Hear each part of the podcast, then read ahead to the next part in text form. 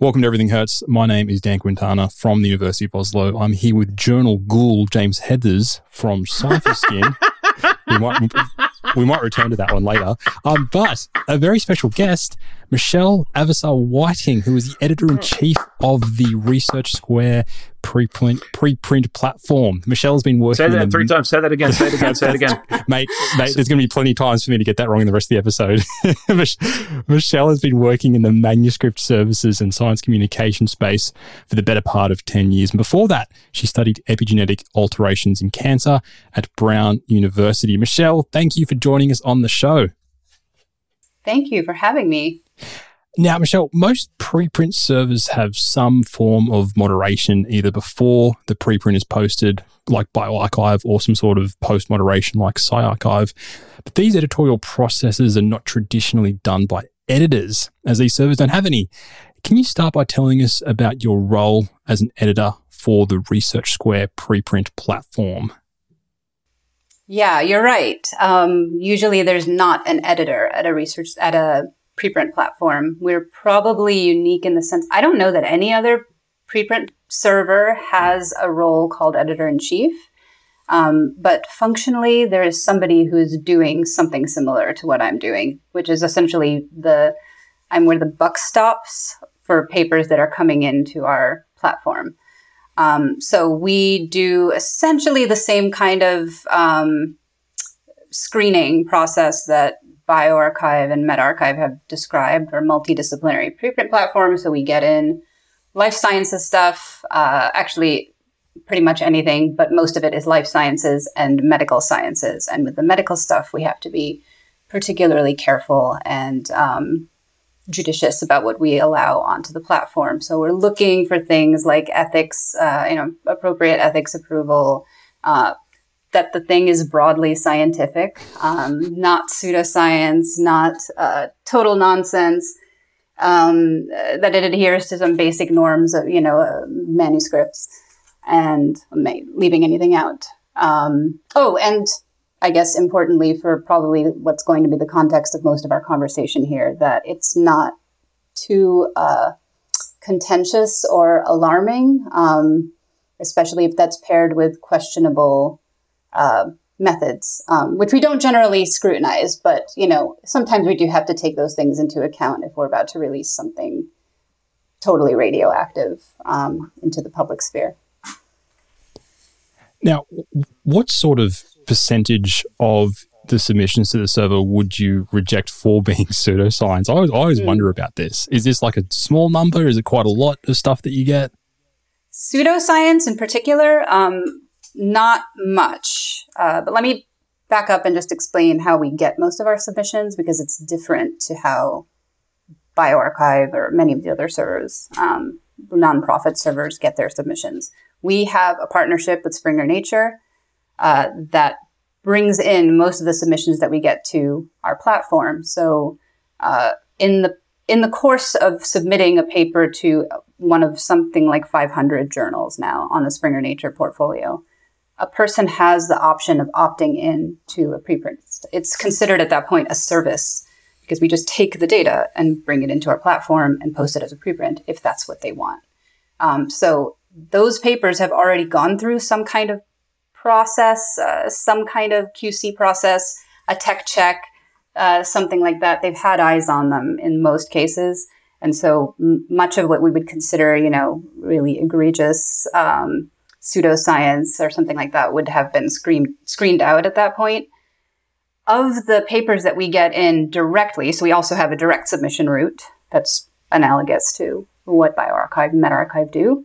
Um, we reject 30%. Um, but most of that is not pseudoscience. It's uh, it's not in scope. It's like opinion pieces or weird theory things. Um, some of it is pseudoscience, and some of it is just crazy talk um, that we just don't post.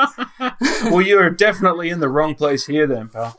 Crazy, crazy, talk is all we bring to the table. Crazier than this, trust oh, me. D- d- good. Or or alarming. Um, you know, during the pandemic, there's been uh, a lot of we've we've had a lot of moments of just having to think what is the urgency that this makes it uh, to to people's eyeballs, um, and weigh that against the possible, you know, panic that might set in when people see it, or um, you know, uh, okay, I can give you a really a really good example of a, of a preprint that we've rejected. Early in the pandemic, we got a preprint uh, talking about the use of rectal insufflation to treat COVID nineteen uh, pneumonia, like severe pneumonia from COVID nineteen, hypoxia, right? Mm. Lack of oxygen. Um, so it's rectal insufflation with ozone to treat hypoxia from severe COVID pneumonia. Yeah. Um, We're reporting this was like ozone. This is data. With ozone, what, what's the, literally because chemically it's got more oxygens and the airway Yeah. is blocked. So you just pick something with more oxygen and a different way in. And someone thought that was a good idea. Oh wow! I mean, what's left after that? Like liquid oxygen and the ear is all I can think of. That is okay, right? Yeah, but this is Um, not. So this is not apparently a. This is not an unheard of thing. You know, like this is. I had to do a little research to decide whether this is something I should post or not. Uh, so I did, and there's not a lot. This is apparently like kind of an an old technique, old school uh, technique for reoxygenating people.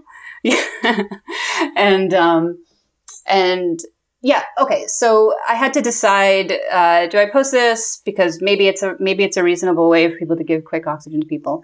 Uh, but on the flip side of that, I also noticed that not only can you buy a DIY kit on eBay for ozone, rectal and vaginal insufflation, Oh, but you can find DIY videos on YouTube on specifically how to do it, how to self administer this treatment. Uh, and so that's when I decided not to post the preprint uh, because, yeah, I mean, I, I just. Uh, there's the possibility that somebody decides to uh, do this and blows up their rectum, and then I don't want to be on the on the opposite end of that thread when and if it happens. So wow. there's an example for you. So that, It's one that's of my an, favorites. that, that that's an example of you seeing a preprint and going, no, this is the this the, the risks outweigh the benefits. Has there been situations in which a preprint has been posted and then information comes to light, um, and then you've actually decided to okay, we need to withdraw this? Has has, has that um, uh, has that happened sort of during these COVID times or for anything else? Um, I'm not going to get into the ivermectin thing yet because I assume we're going to talk about it. it's been I've gotten a lot of attention um, for that story, and we can talk about it separately. But just before we deal with that, there there hasn't been another example, not one that we've actually withdrawn. Um, there is an interesting situation, uh, and it's actually tied to something that our previous president was saying on the podium about um, injecting disinfectant. You remember this? Um, and I, I woke up that morning with the sudden realization that he may be, in part, referring to a preprint on our platform. no, and- really? Yeah. I Uh, thought he was just spitballing. No, there's there's it's a really crude interpretation of of this preprint on I think it's called methylene blue. Uh, it's really removing the plasma and then disinfecting the plasma and re-injecting it. It's kind of very like inventive um, way of clearing a virus. Uh, but it was a real paper and it really got published. Um, but it was retracted not long ago for reasons I don't fully understand. But some of the data was wrong. Anyway, it was retracted. And now we have this problem of, well, now we have the preprint still up. Uh, and what, what do you do when the, the downstream publication ends up getting retracted? Right? I mean, that's that's something that I don't think we've even really grappled with. Um, like in terms of the preprint platforms, they're relative. You know, it's only pretty new to be posting these kinds of medical studies, and those are the ones who get retracted often.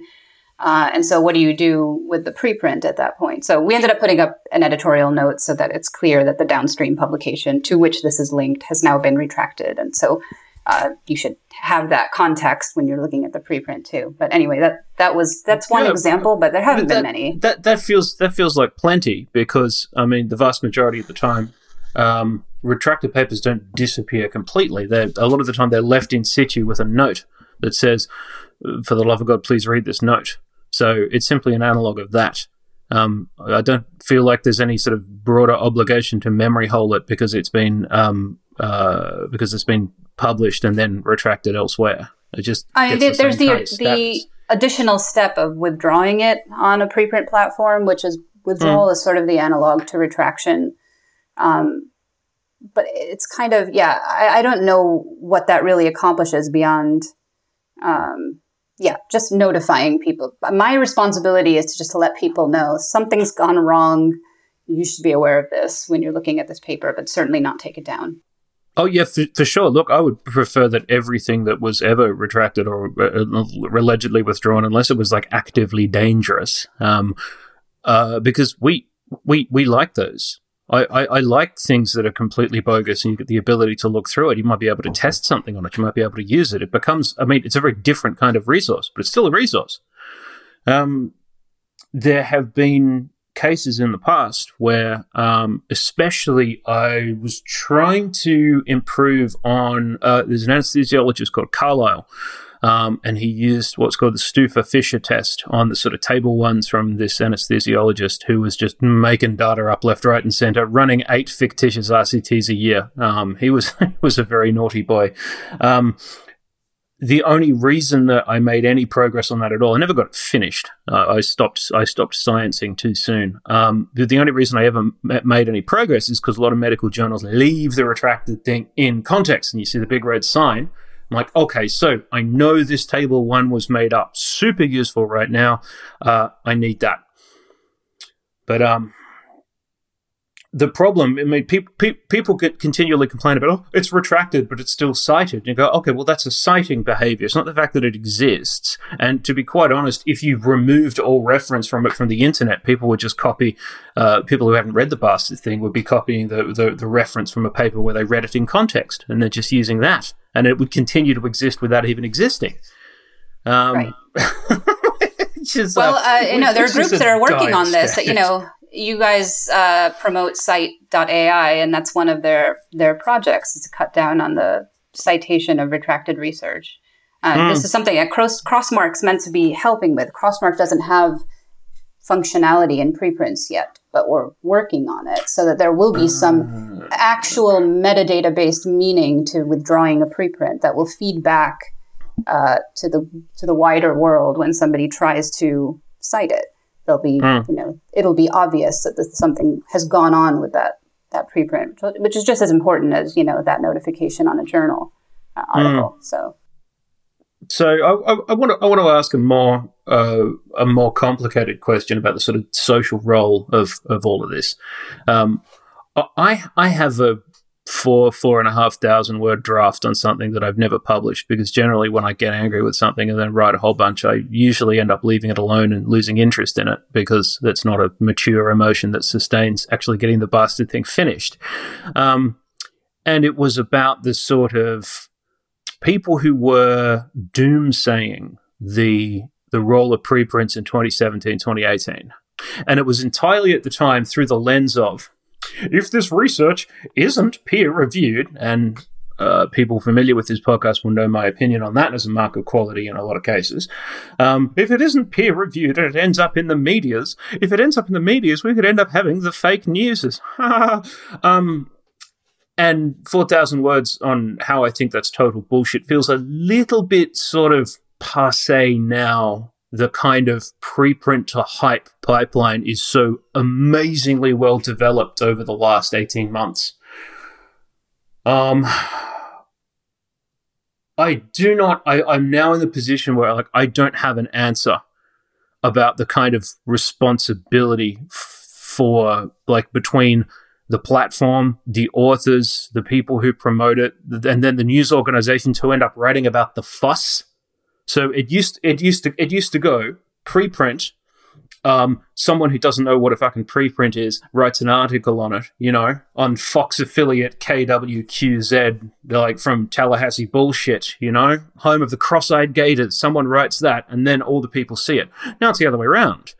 Preprint comes out. It's on something that is is part of the topic du jour of all the frothing loonies on the internet. They read it, and then people write an article going, "Oh, look at all these frothing loonies." It used to be something that just Huffington Post did, where there's like 20 people have tweeted an angry thing. That's good enough for an article, which was obviously always bullshit. But now, now this is inside out. Um, the only people who come out of it looking good, in my opinion, I don't want to soapbox here, is you all because honestly, if you can't preprint it, someone will blog that shit, and then that will be and that will be given the same credence just because it has the same kind of trappings as a journal thingy in the first place. Um, I don't know if it'll be given the same credence. Um, by there is loonies. something, perhaps by loonies, um, but there is something to be said, and it worries. I mean, it's on my mind that you know we are we are now you know we're in the path of publication for the nature portfolio for example. So those those a lot of those people who are submitting to those journals will end up with a preprint on our platform um, and lots of other great papers. And so putting anything beside those papers just gives it some kind of polish or some kind of credibility that wouldn't uh, that wouldn't exist if you know, on some rando's blog.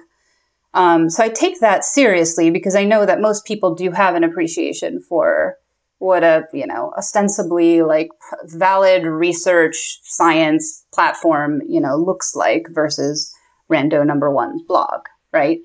Uh, yeah. I so it that that weighs on me when I think about what to post and what not to post. I also now that I've lived through 19 months of this shit, I now see exactly where these things go. Like I started out probably a lot more optimistic uh, about how I expect scientists to treat preprints, how I expect journalists to treat them and how mm. I hmm. expect randos on Twitter to treat them as well. And I, you know, it's like a, my faith in humanity has been just uh, degraded time and time again to the point where now, you know, unfortunately, I won't post the sorts of things I would have post posted earlier in the pandemic because I, you know, because I'm scared too. And and it doesn't it? There's probably decent research that we've rejected or we've we've neglected to post because of that. This is probably an area where I've used a little bit more of a heavy hand than than maybe some of the other platforms have. Like I'm mm. watching we have a we have a Slack channel that just pulls in every mention of our platform, which is a lot of work to like weed through all of that. But I'm sure I'm watching for certain trends, right? Like these troll storms that tend to happen around certain preprints, even when I didn't expect them. I'll give you an, exa- an example in a minute. Um, and and see if there's something that we can do on our end because I mean we have we're a company of like you know uh, I don't know how many 200 or something PhDs um, in in all different disciplines. We have a lot of expertise to go around, a lot of areas where we can interject and play the kind of more editorial role of saying, look, uh, you know, submit the lay summary for people's consideration so that they can see.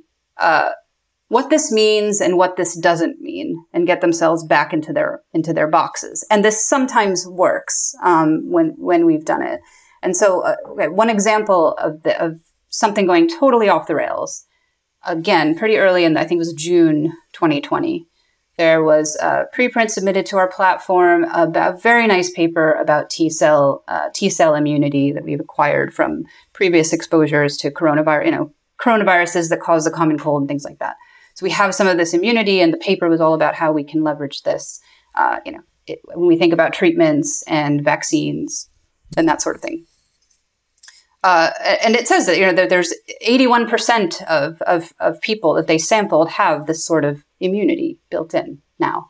So what people did with this is decided that 81% of us are immune to SARS-CoV-2, are immune to COVID-19, and therefore, you know, this is this is proof that everything has been blown completely out of proportion. Uh, here's the real science, and look, it's on this platform, and blah blah blah blah. People went this is still the, the single most heavily trafficked preprint on our platform. Uh, a couple of months later, it was published almost unchanged in Nature Immunology. And then when you watch their alt metric and their, you know, trends on social media, it's the same thing recapitulated. It's the same trolls, you know, going in and uh, uh, grandstanding about what they think they understand about this study, which is just so off base, like it's nowhere near the truth. So what we did is we saw that this was happening and we issued an editorial note, which is really just uh, a lay summary, like as close to as close as we could get to a lay summary with immunology, which is really fucking hard to do. I, I, if, you, ever tried, yeah, immunology is, is awful and complicated, and I, I don't understand it at all. But there was a, another woman in my department who who did, and so she had she did a pretty good job of of explaining this and explaining away some of the the misconstruals that people ran away with on it. Right. And so, sorry, just just to jump down. in really quickly, just, yeah, just yeah, a tiny please. question. So, why is your developed sense of social responsibility better than nature immunology's?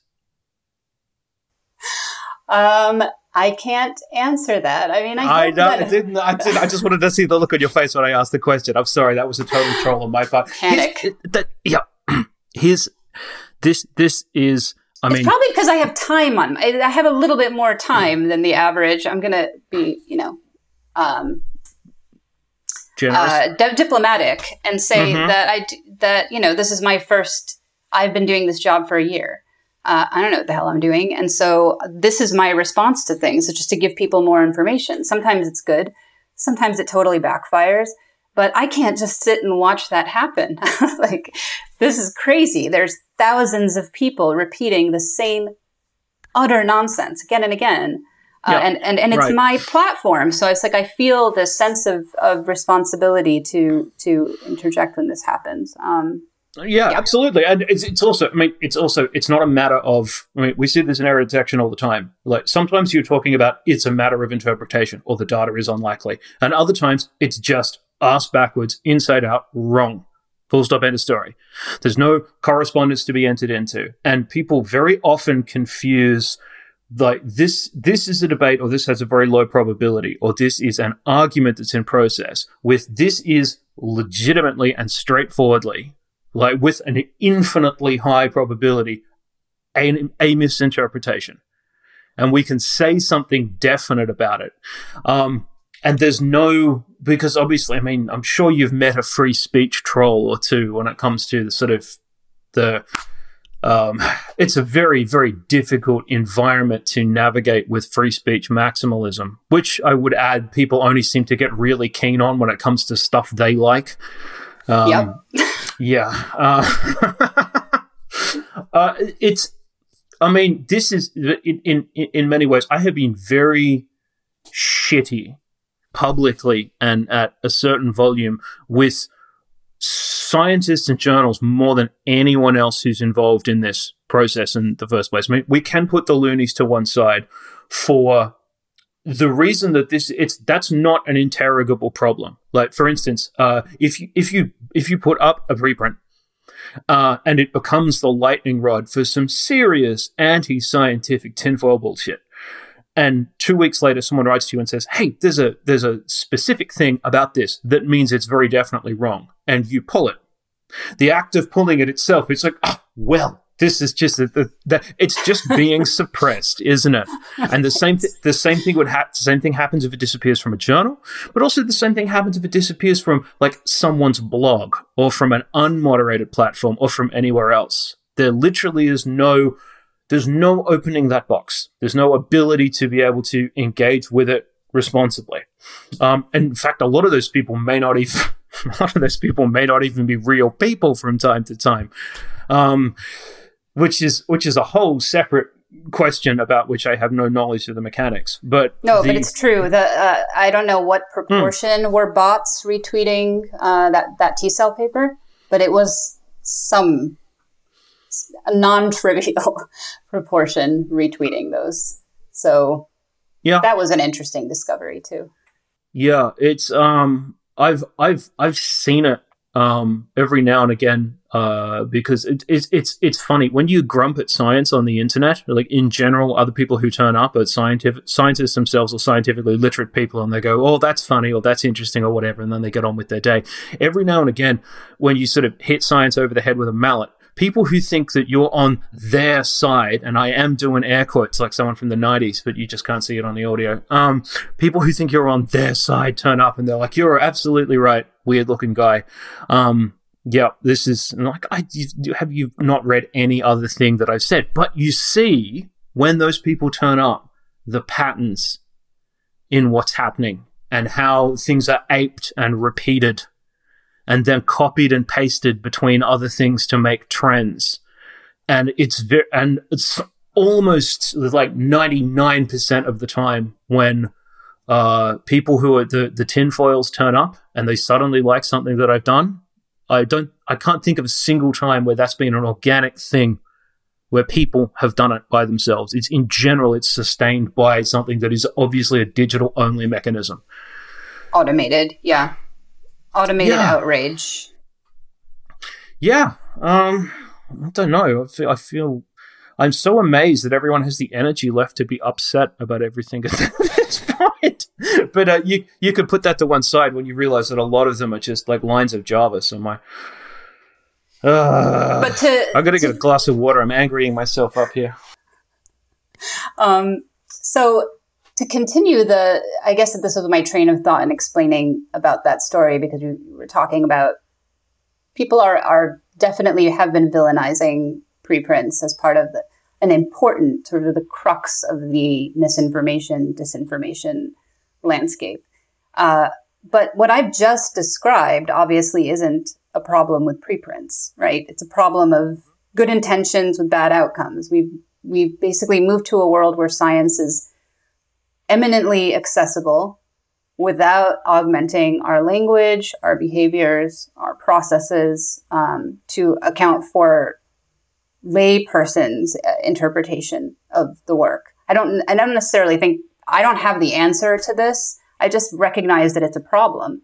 There was a someone was it Robert Harington or something like that on Scholarly Kitchen talked about this knowledge democratization and how shifting to open access sort of it really only democratizes knowledge for those who have the means to understand the content. Everyone else is still left out. Uh, and then when you couple that with this world transforming emergency like the one that we're we're in, uh, and a highly polarized political uh, climate, then you end up with this sort of crazy balkanization of like the information landscape that we're seeing. I mean, I, I think that's a way bigger problem than I have the, the ability to, to deal with, but it's not yeah. a preprint. It's not a preprint problem, you know? Oh, so, yeah, yeah. And something, something I'd add to your pile there, right? Uh, the hydroxychloroquine silliness, um, all the original silliness around either no one's going to die or everyone's going to die. Um, some of the stuff that ended up being cited in the Great Barrington Declaration, the original terrible research from Stanford, um, a whole raft of silliness in ivermectin, something, something, whatever. Um, the, the the the terrible paper recently about how masks were going to strangle your child and steal your Ford Focus in particular all of that journal articles. People forget sometimes that it's way easier to get when you get a really big buy-in. This is so I continually remind people who, who, who are whinging about this because I think this is a really important point. When they did the original uh, paper by Wakefield and his dozen or so collaborators that no one ever really talks about it. People who just came along for the ride and then we forgot about them. It was all Andrew's fault. It was like the, the other the other dozen people was uh, that they, they they weren't they weren't they, yeah. Well, he's, he's not complicit. They yeah, yeah, they had they had an extra big ass uh, PR event at the Royal Free Hospital in London with cameras and banners and things where they came out and they talked about it and it went on the news and it got its start as a big old news story that was written, put in a proper journal, sent out by a PR agency, approved, and then sent out everywhere else. And we're still doing that now. we're still in the position where like weirdos like me and some of the people who do more work on this than I do now, it was like two weeks later, you're writing to an editor going, "Hey, do you know, you know, one plus two does not equal Q? Um, that's not that's not a thing. There, there is still plenty of imprinter and authority left from the real stuff, and it feels really tacky in a way to get angry at something that's supposed to be a different mechanism when you're still very obviously making mistakes in the mechanism that people have been complaining about for a fucking century are not is not working the way that it's supposed to. Um, it's very much a you know the the speck in your eye and the mote in my brothers and the chip on the shoulder and all the other things. If I'd read the fucking Bible properly, I would know how to quote. Um, and sorry, this is this is I knew I knew this I knew this would happen the moment we looked at the topic list. I was like, don't fucking soapbox. don't do it. And Dan didn't warn me, but I know he was thinking it. I'm sorry. I'm Speaking trying right not to, to I heart. promise. Oh God. I mean, have I said have, have, have, have I said anything unreasonable? I promise I'm not going easy on you because we decided to to to have this conversation in the first place. It just seems so fucking hypocritical a lot of the time. That it, it, yeah, it, it does. a di- it's it's a different mechanism. It, it's just you, you, if you are a Lancet subjournal, right? If you are a Nature subjournal, if you are um, the Royal Society, what's his cock, you're supposed to be able to get this right. The whole idea that something that's an unmoderated platform, well, it's the unmoderated platform that's the problem. And we are still occasionally getting the really big things wrong and letting that through. And they don't, I promise you, people who are in these contexts, I promise everyone who's listening to this, they, they, they put things that they know what you see when you monitor that with your internal processes, they see that happening and they're like, okay. So I guess that's getting a lot of interest today. It's not, there's no engagement with it. They still don't think of it as like a modern media object. They still think of it in terms of, uh, it's like an entry in a ledger in a library, and every single thing that comes after that totally devoid. My my responsibility is completely discharged the moment we hit publish. I, I am having a fight right now that I've been I've been working at my company now for 13 months and I'm still having a fight with a group of editors who published a bunch of fucking bullshit that's directly relevant to a plague related subject that I can't talk about. And I'm still fighting with these people now and it's it's like it's outlasted my fucking academic career at this point. So I mean, if they could if they could fix all that, I would be happy for them to uh, offer suggestions for the the new science media. Okay, no more. Yeah, so, yeah, I and promise. I I do. I mean, I think that's this is probably a controversial thing to say. May I ask you to take it out later? But, uh, you know, preprints, it's easy come, easy go. I, I didn't have, you know, it's no love lost if I can see very clearly with my own eyes that something is really messed up. I mean, like if I can see the plagiarism myself, it's been shown to me, or, or something worse, uh, then it's, I, I don't lose any sleep about, you know, putting up an ex- expression of concern or putting up a note to say, you know, I feel like my responsibility first is to the people that are going to land on this thinking that it's, uh, thinking that no one has brought up any issues with it. And that's why I'm also trying to bring in all of the voices from outside. So all of the third party uh, groups, the PubPeers and the pre reviews and the whoever is doing, whoever is conducting any sort of evaluation on these things. I'm trying to bring them in, you know, eventually find a way, a mechanism. bioRxiv has done this now. This is great. Uh, they're not speaking to the validity of the study. You know, we don't do that. We don't endorse it. You know, that's explicitly not part of our purview as a preprint. But we, I think we do have a responsibility to make sure that the voices that are talking about it are displayed on the pre, on the preprint itself. So, um, so whenever somebody comes to me with a problem, I say, "Have you posted this as a comment?" Right now, we don't have a better mechanism for that. We'll, we'll get there, but for now, put it in the comment. You know, like if it tries to moderate you, let me know. I'll unmoderate you. You know, I want these things to be seen because this is actually a potentially a much better mechanism and something that could help these journals, these journals that are probably, you know, in some cases they're under resourced. In other cases, you know, I don't know. I don't know what happens that, that leads to these problems and then they don't get retracted for years and all that. This could stand to help, right? If it if it originated as a preprint and there's all this stuff in the comments or coming in through PubPeer or other mechanisms, they would never get published to begin with. Like suddenly they have a lot more peer reviewers to draw from which is the whole, you know, that's the whole point of this. Like that's why we do this to begin with, is to suddenly call on an army of people, potential subject matter experts, to speak, to scrutinize, and to speak to the validity of the study. That doesn't happen in the vast majority of cases, but it is happening in a lot of the the COVID stuff. If you're liking what you're hearing, there are a few ways you can support the work that we do when everything hurts. First, you can throw some of your spare change to us each month, $5 to be exact, and you'll get access to a bonus episode every single month. There's also a $1 tier that will get you access to the Everything Hurts newsletter and the occasional bonus episode. Second, we've got a merch store where we sell hoodies, shirts, and coffee mugs, which is our most popular thing that we sell. So you can tell everyone that you listen to the best science podcast in the world. Third, you can tell your friends about the show by sharing links to episodes on social media. James and I love seeing these posts. For links to our Patreon page and merch store, check out the show notes.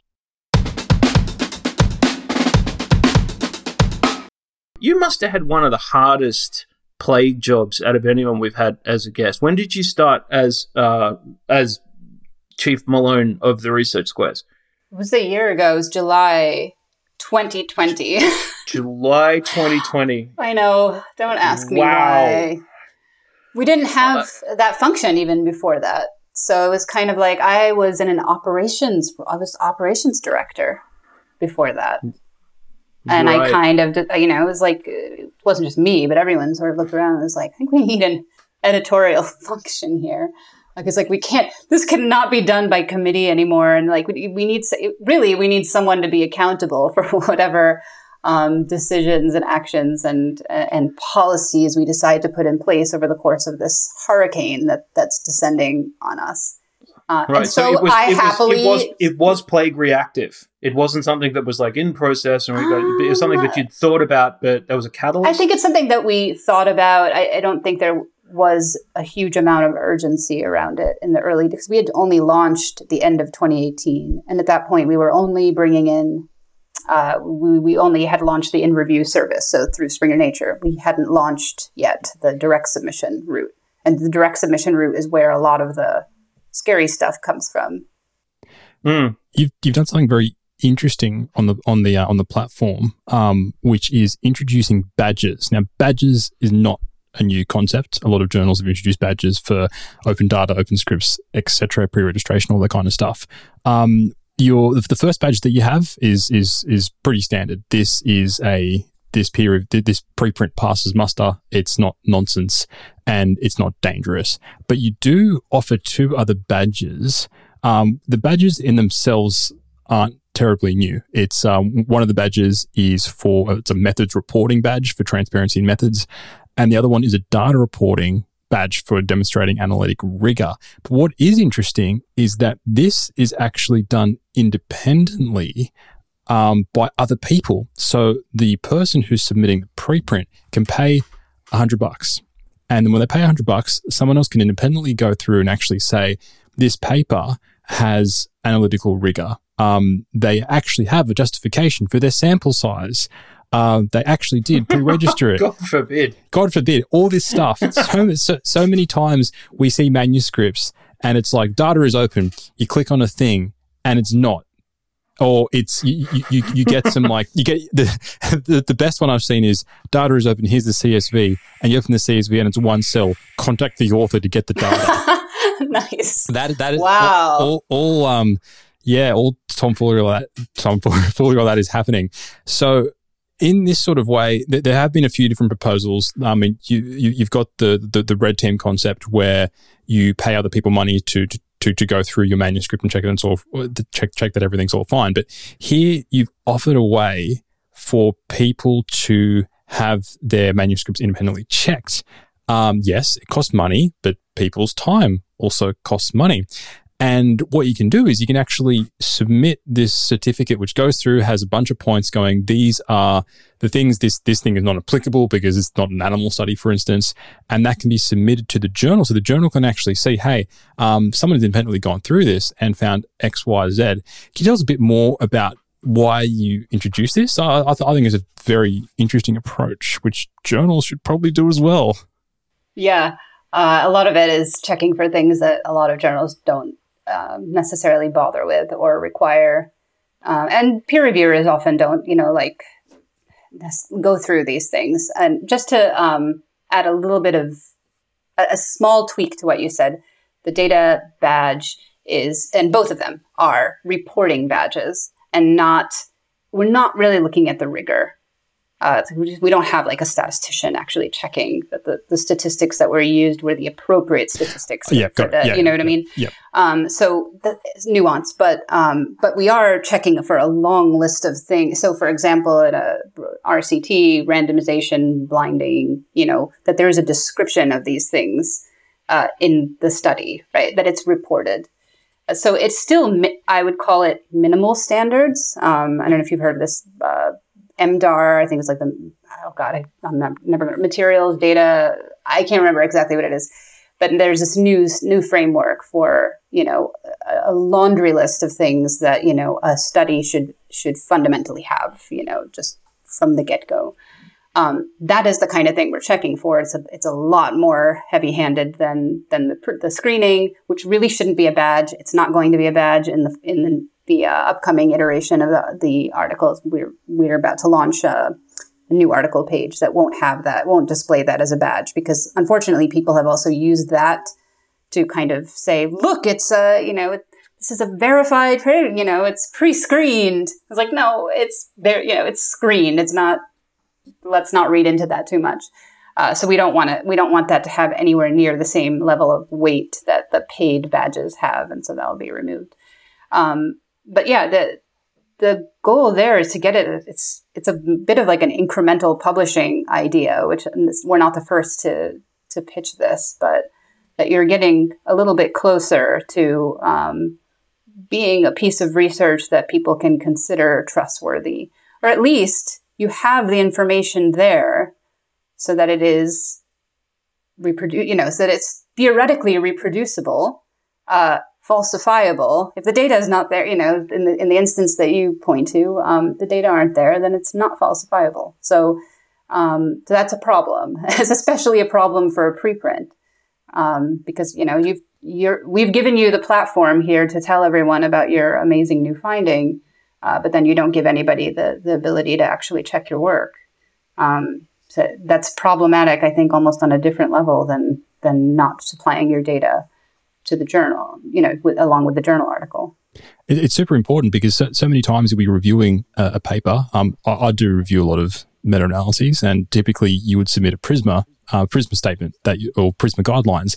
People are very good at saying we did the Prisma guidelines, um, but they don't actually they don't actually submit the guidelines because right. they seem to think that's just something that you just say. It's just a cool thing to say in papers. And when they do, they don't often actually conform to the thing they said they did. So yeah. some, the reviewers didn't look at it, the editors didn't look at it. Um, but I'm the nerd peer, peer, reviewer that looks at it going, mate, you didn't you didn't do this. So to actually have someone at the bare minimum to go through these reporting, there's different reporting stuff for clinical trials, for meta analyses, for animal studies, and actually check that you you did the thing you said you did uh, I think that it, that those incremental things will will, will be, lead to, to improvements, and it's it's it's great.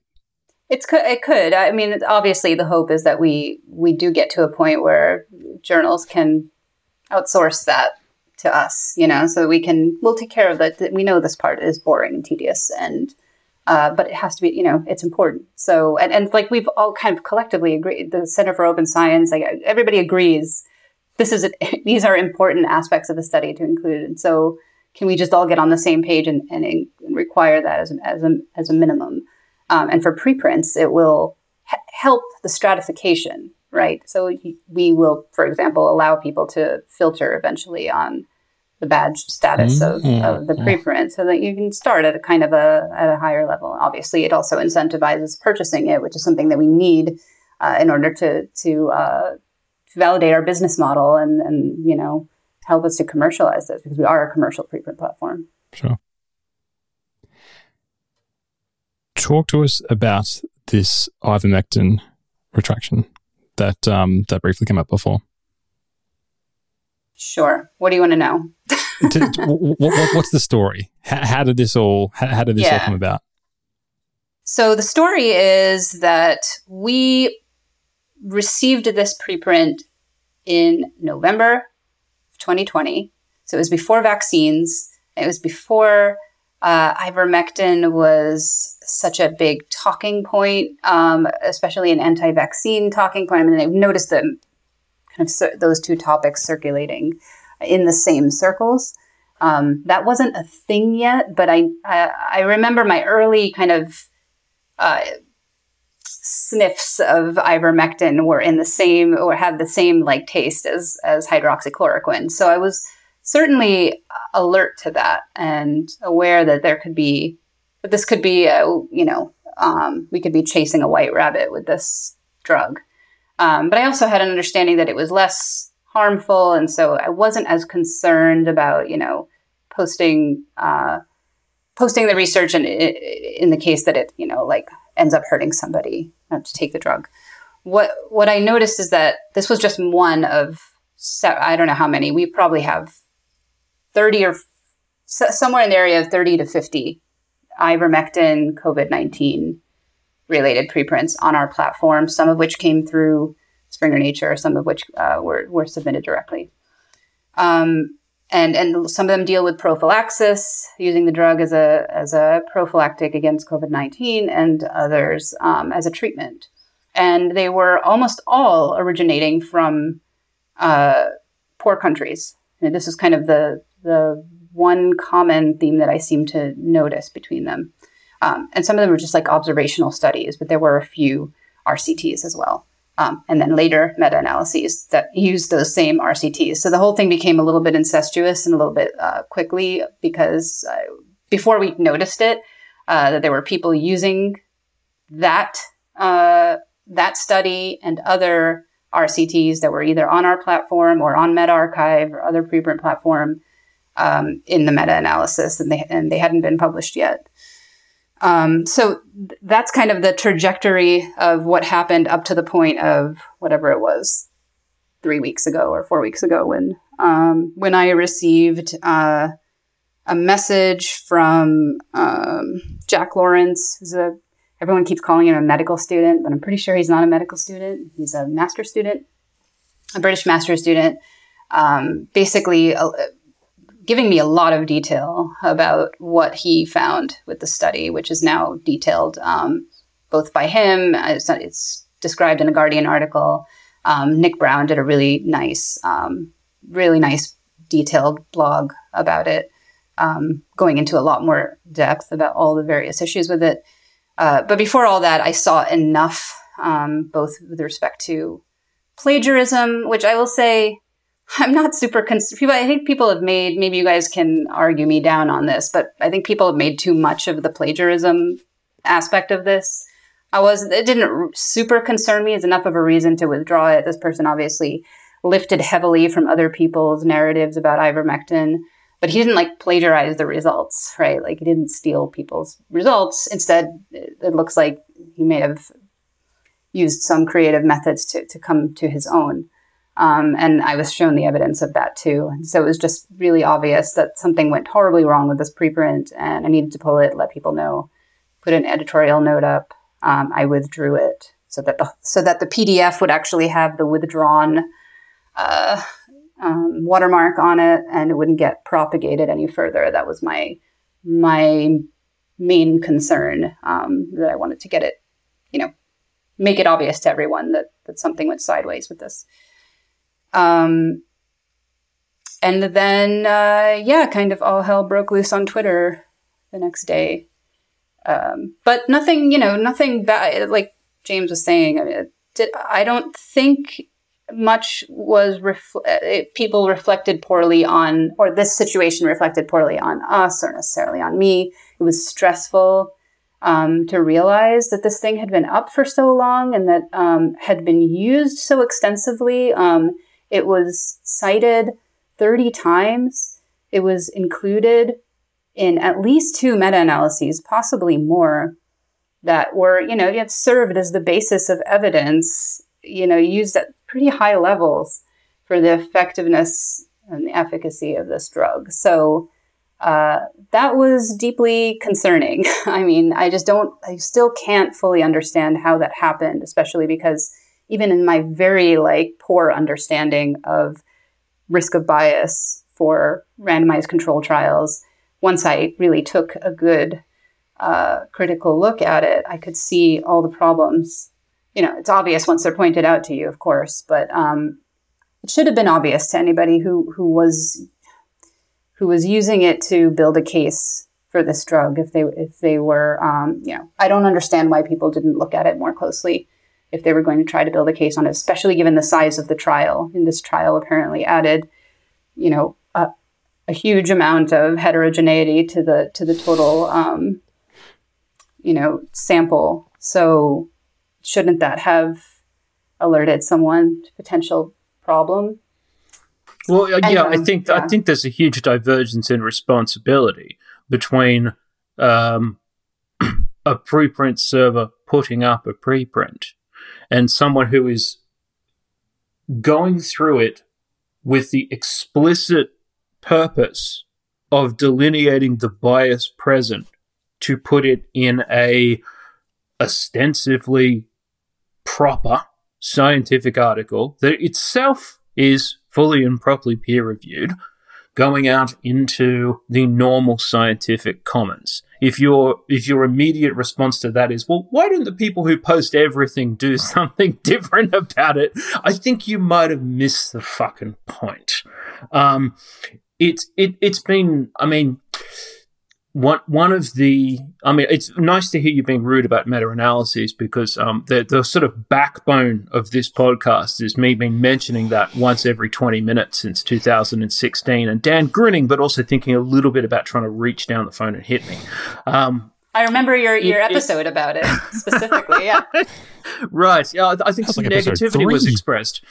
Yeah, we haven't, yeah, we haven't potentially. So look, the, the the but when when when it gets when it gets right right down to the absolute the absolute core of that, there's there's a point where there there very definitely is. It's difficult to tell sometimes. It's like a step function of biology. Sometimes it's very difficult to tell where the middle is, but there's a point where there is a different environment of scrutiny for something that we say is proper and something that we say is prospective. Now, a lot of the time we don't know where things are on that continuum, but there's definitely a start, and there's definitely an undifferentiated middle, and there's definitely an end.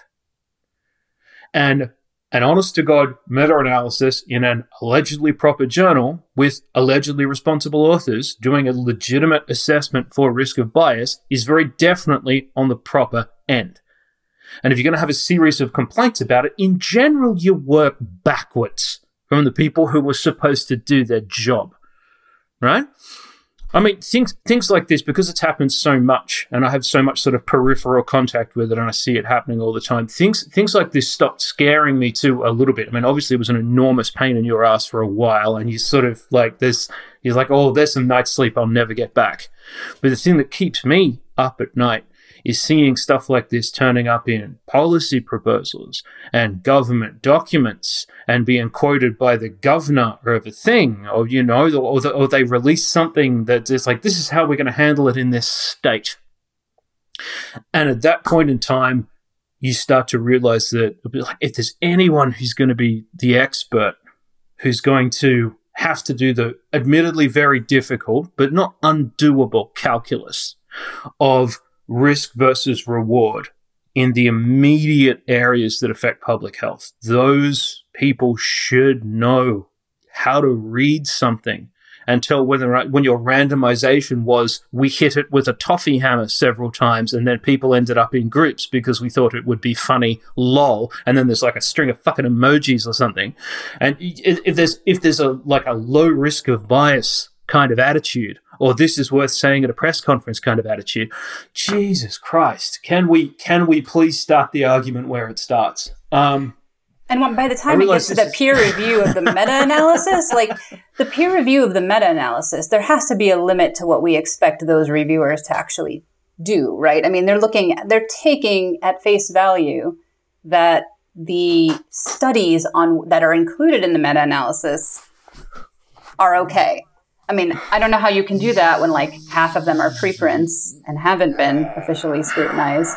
So that that already is a problem. But in, in most cases, the studies that are included in the meta-analysis are published studies. So now you are borrowing trust upward to mm. your to your review um, because I mean, how far do they have to pull those? It, it, can't be the responsibility of the reviewer of a of an otherwise good meta analysis to have to pull back all, you know, peel back the the curtain on every single RCT that was included, right?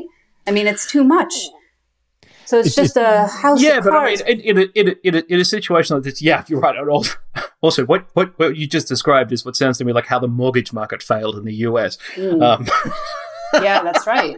It's not um, unlike that. But, I mean, at, at, at, at the very least, there's a there's a, a, a thing. Again, we come back to the sort of role of social responsibility in this, where there's competing concerns between you. You know, if you review this and you're not completely socially inept, you don't like you've never turned the news on. You just like you know you've you've got a block of wood and you watch that in the evening. Uh, in between in between working your statistics out, scratching it into the surface of the stump. Unless you're completely shut off from digital reality, you know the consequences of something like this. This is we, we, we're seeing an enormous change now. There's plenty of normal science has been published in a vast constellation of fields and subfields in the last year and a half. Some people have thought, oh well, I finally get a chance to finish all that stuff I got backlogged. I can't collect any data. I might as well start clearing decks. And they've been putting out right. stuff it's like, you know, data was collected in 2016. I've seen a few papers like that. And that has no immediate social interest. And it's not going to be read. It's not going to be read by people who are treating this as a topic du jour. And it feels really unfair to propose anything where something that is of immediate social interest gets more scrutiny or even really severe scrutiny. I think there's been a lot of resistance to that traditionally, but I do wonder how many options there are that are left when it yeah, comes to. Uh, it's certain we certainly give those things more scrutiny. I mean, I, the way that I phrase this is that I we don't need to pretend that we don't know that these are the things people are going to chase down on Twitter and on Parler and God knows where else, right? Like, mm. we know which topics they're looking for at this point. We know what they're going to seize on. We're not. We're now starting to see certain patterns emerge, or we know exactly how they're going to twist or misinterpret something. Um, and now, you know, unfortunately, we know that I, I, don't, I can't even venture a guess to why this is happening with ivermectin in particular, um, given how it's this cheap drug that is mostly, you know, anti-parasitic drug that's mostly used in, I think, maybe exclusively used in the, these countries that don't have access to vaccines and all that. So I'm, I don't even want to like get into why why there would be this potentially this cabal of. Uh, ivermectin weirdos who are who are just trying to tout this drug with no. I don't. I don't actually think that that's true. Um, but now we know that that's happening, right? Like something's happening with this. So we're aware of it, and maybe, and this is just in the spirit of not abdicating full responsibility um, to everyone else. Like I'll post it, and you guys deal with the blowback.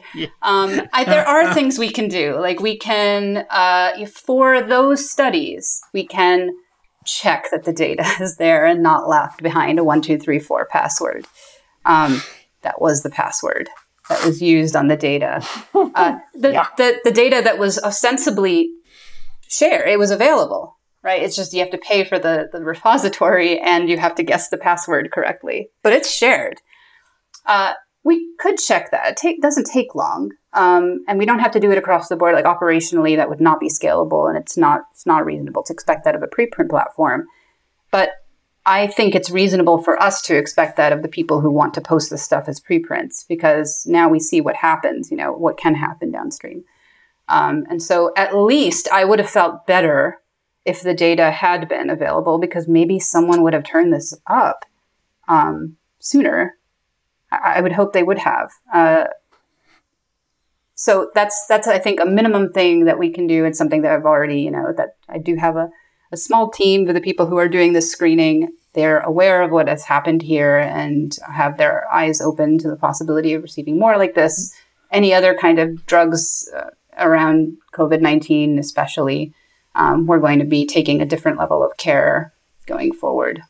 Mm. But also, let's let's put that in perspective. How many people are on the team doing this? Three. Right. How many preprints have you do you generally receive on a normative week? um, we are at about fifteen hundred. Cool. Okay. Week. Right.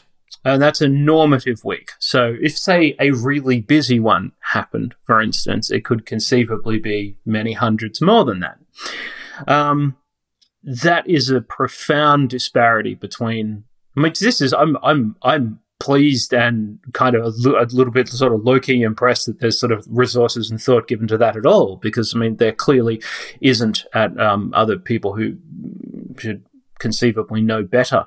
Um, but look, I can I can tell you from immediate experience that the interrogation of one, even if a paper is genuinely bad, it is I would imagine for something reasonably simple, somewhere between one and three weeks collective full time work for people who for people who knew what they were doing, for people who knew where to look and what box to open and like the questions to ask first, because you know, and a lot of the, a lot of the time you can stop. I mean, this is something that happened to us in the uh, back back in the Wansink days. You know, you'd open a thing up, it didn't work. You'd open something else up, it didn't work. You look at something else, like table one didn't match the text on page three, and then it didn't match the the graph that was given in figure five. And at some point in time, you just go, well, we can't trust this. Um, but it's like, how wrong do you need me to make it? Done. Um, and that's that's even with the advantages of experience and the fact that sometimes you get to stop halfway or a third of the way or whatever else. So the the drinking from a fire hose aspect of it, I mean, there has to be a selectivity in general. Yeah. So I mean, you made the very obvious decision. It seems that the selectivity should go towards the things that are of immediate public interest, which seems like the only logical solution. Yeah, um, it means that I have to keep my finger on the pulse as to what's in public interest, um, which so is cha- related, changing. related question to that: Do you get a lot of sleep? I haven't in the last few weeks. It's been a rough few weeks. Uh, I'm actually surprised. Honestly, I'm kind of surprised this was the first one that like really blew up in the way that it did. Um, given how much, I mean, we eight over 8,000 COVID 19 preprints. Oof, wow. Um, okay. You know, we've screened all those and, you know, rejected many. Uh, but that's how many are posted. And, uh, you know, we've had, you know, we've had some near misses and we've got, I have a lot that have editorial notes on them because I'm like, you know, I have to run interference on just shenanigans that go on online. Mm. Um, that, that, uh, I think, James, I mentioned it to you in a thread that that mask, that kid's mask preprint um, mm. that was oh, cited. Yeah. It was like the only one of five papers that were cited by the uh, "We're Suffocating Our Kids with Masks" paper that's now been retracted. Um, mm. So hmm. th- this is a, a, paper that's it's not even a study. Uh, it's a it's basically the da- collection of data from essentially from disgruntled anti-maskers about their kids being grumpy to wear masks. Like being mm. grumpy about wearing masks and complaining of headaches and just being irritable. Like, so their toddlers are irritable and they ah. recorded this. And like the, the thing I, so this is annoying and it's not a study and they don't actually, they're not even like drawing any major conclusions from this. They're just putting it out there. Uh, and they're they don't have an anti-mask agenda according to them. Uh, but what's you know I, I did end up posting this um, this preprint and later on kind of regretted it because now I'm like, this this doesn't really offer any kind of uh, benefit to society to have this preprint out there. It's just a load of information from from admitted anti-maskers. So they this is kind of what I liked about it is that they kind of listed their sources of bias. They listed their limitations, and not everyone bothered to look at that. But mm. to their credit, they did say, yeah, we found these people like essentially on anti-mask groups on Facebook and then polled them. But we also offered the survey to anybody who wanted to, to jump in. And so we have a little bit of a, you know, a sampling bias. Here. Just, just titchy, titchy, titchy, just, titchy, just, just, just tad, smidge. Um, so all I did, all I did with the editorial note, once this went completely viral, so to speak, um, is pull all of the limitations that they'd already listed kind of up to the to the top. And was like, by the way, they did say this, you know, like this is what you're looking at when you're looking at this paper. There's nothing actually wrong with this paper methodologically, and they're not claiming any, and they're not making any big claims. Uh, but like, what what is this offering to society? In, in retrospect, I'm like, I shouldn't have posted it. It just created headaches for us. But I'm, I'm trying to be like mindful of the fact that I'm also coming into this with my own biases, you know, and my own, you know, my own politics and my own, you know, uh, beliefs and whatever. And I try not to let that influence my decisions about what to post and what not to post. I'm really, I'm really conscious of that. And I don't want to be, you know, I don't want that leveled against me that, you know, uh, or against us that we are uh, political or, you know, politically biased or anything like that. Um, but that's really hard in this day and age. So, Michelle, thanks thanks for joining us. That was uh, that was great. It was uh, it was fantastic to learn about uh, what uh, what you've been doing at uh, at Research Square and all the um the the, the thought process th- thought processes behind all the stuff that you've been doing. Well, thank you guys. I've been a listener of the show for at least a year now, and uh, I I take it very seriously. Actually, despite its silliness. Um, I've learned oh, a lot from okay. your show, from you, Good, that and one of us. from you and from your guests. So, um, so it's actually a really big honor to uh, to be on here. It's been great. Oh, well, how, how very civilized. Um, you you you're welcome. Let's well, let's let, let's create another global fuss, and you can come back and do, do it again. Done. I'm I'm on it.